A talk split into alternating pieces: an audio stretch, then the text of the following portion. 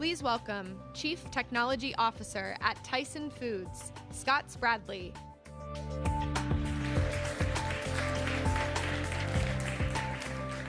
Good afternoon. Uh, I stand between us and lunch, so for the next 97 minutes, I'm going to walk you through a lot about uh, Tyson Foods, and uh, hopefully I'll bring you along. No, I'm, I'm going to tell you a story about driving transformation at a company that's 90 years old, and it's, it's kind of a fun story, and we'll eventually get into a lot about how Palantir has changed our life. So. Um, I used to sit right here in Palo Alto. Uh, I was here for many years. I was the last CIO of Hewlett Packard and the first CIO of Hewlett Packard Enterprise. And I was actually flew back to Arkansas because I'm from Arkansas, and I went to a Razorback basketball game. And flying back, the guy in the seat next to me was a Tyson Foods guy who I'd actually gone to high school with. So how weird is that? And he says, "Would you ever think about coming to Tyson Foods?" And I said, "No." And uh, he said, "Well, I'm gonna have our CEO give you a call on." on, the, on uh, Monday. So, seriously, the CEO of Tyson Foods gives me a call, and, and we're talking, and I thought it was kind of interesting. And he says, uh, You know, one of the things that we have that you'd be thrilled to know is we have a new world class, cutting edge data center. And I thought this. I thought, my God, are you kidding me? Who's building data centers today? This was 2017. But um, I'm a huge Razorback fan, and I'm from Arkansas, so I thought, oh, I'll entertain this, and we'll kind of go through this and see what happens, you know.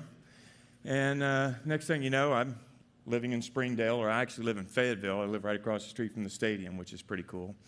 But I'm, I'm now at, at Tyson Foods, and, and uh, I get there and I realize, my God, uh, we don't have any cloud, we don't have any containers, we don't have a data lake. Everything is custom. Uh, there, people haven't heard of the word Kubernetes. If you're technical, you know what I'm talking about. They haven't heard about CI CD pipelines. They haven't thought about major data ingestion. Uh, there's no RPA, there's no robotics, there's nothing. And so there we go. so um, I immediately start setting a transformation strategy, and I say, you know, we got to start signing up some technology partners. That's one of the first things we've got to do we got to get going on the cloud. We got to get rid of this data center. We got maybe we can turn that into a command center. Who knows? Um, and so the rest you've probably read by now. One of the biggest things there, though, is building a data lake. We have to get a data lake. We have to be able to get automated ingestion of large, large, large amounts of data. And we've heard that through today. We've heard a lot of people talking about data, and it, and it is, a, it is a, a big deal when you deal at large scale. So um, Tyson, when you think about Tyson, you probably think about chicken. Just a quick aside, you think about that because chicken is the only branded protein that's branded. If you go by beef, there's no brand on it. It's usually a little tray pack and it's clear label and maybe there's a butcher tag on it or something like that, or same thing with pork. But anyway, so the story goes on. Um, this was the technology building, and I remember talking to our chairman, whose last name is Tyson and uh, he says to me one day, uh, Well, what do you think? And I said, Well, I don't know. This space is not very optimal for collaboration or innovation. And he says, Well, we got a building that we'll give you. And this was that building. and he said, So get with the architects and figure out what you want to do with that because I think it needs some repairs.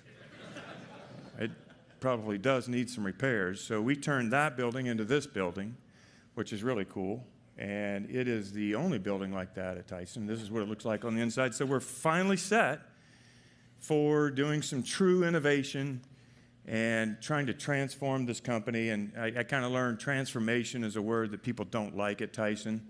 So we started using the word modernize uh, or enable. So we started down the path. Things were going really well. Um, we started getting into the first thing we had to do was kind of look at the talent, right? We've got to change out the way we're doing things. We've got to look at how we can recruit differently. Everybody was from the local area.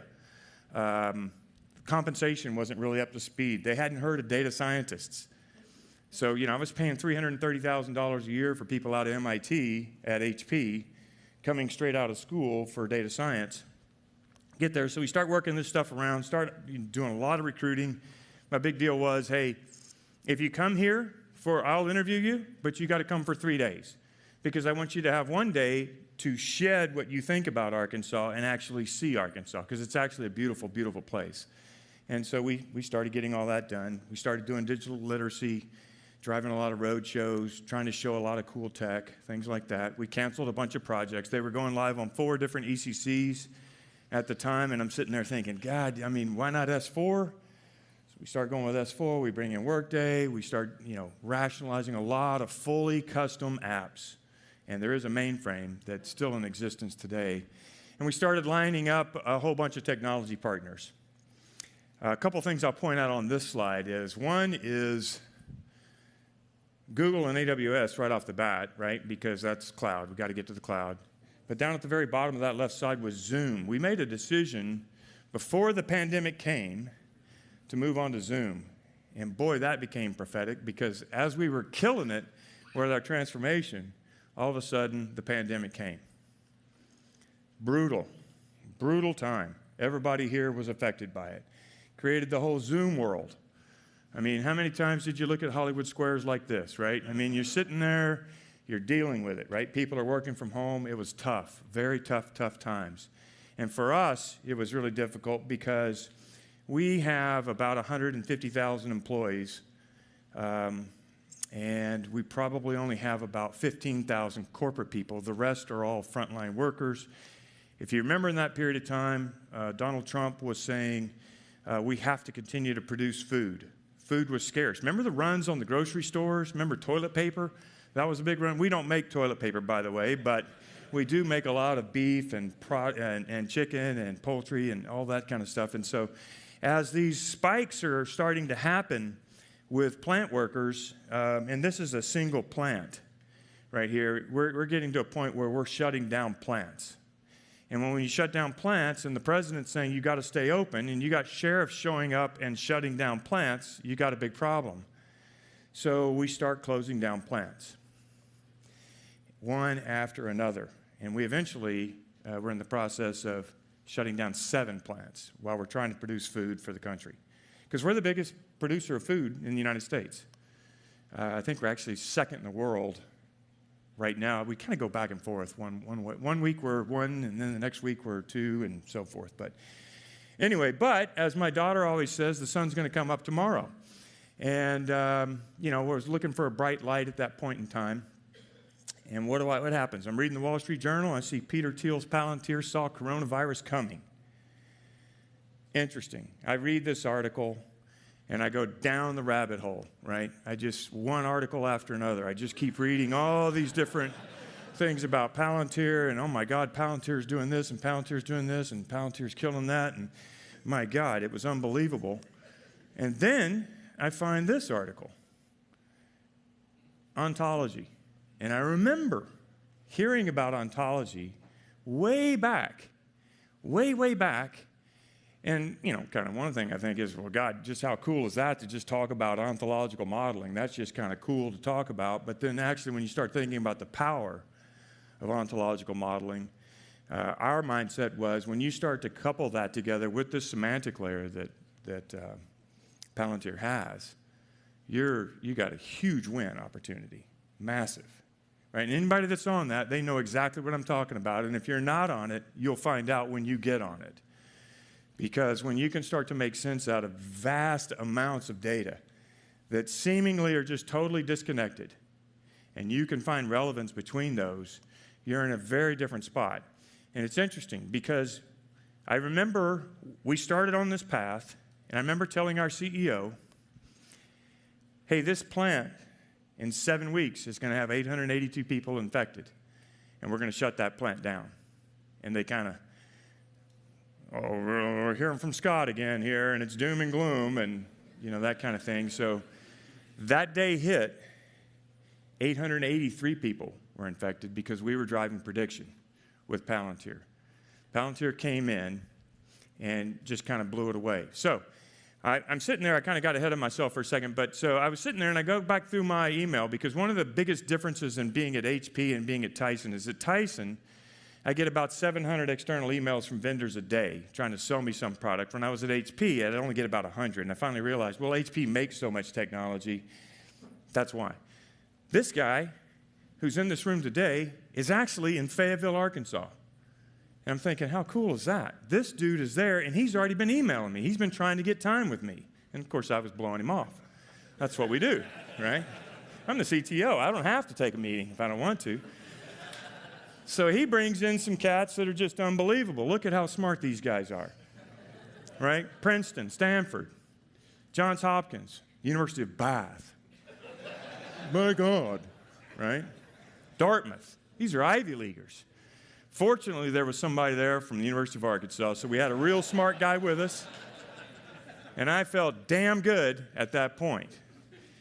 The rest is history. We go down the path, we start to work on coronavirus because coronavirus is killing us and it's getting bad. We started, there was a big article published all over uh, many of the newspapers about the supply chain is broken because we were having a hard time getting food produced.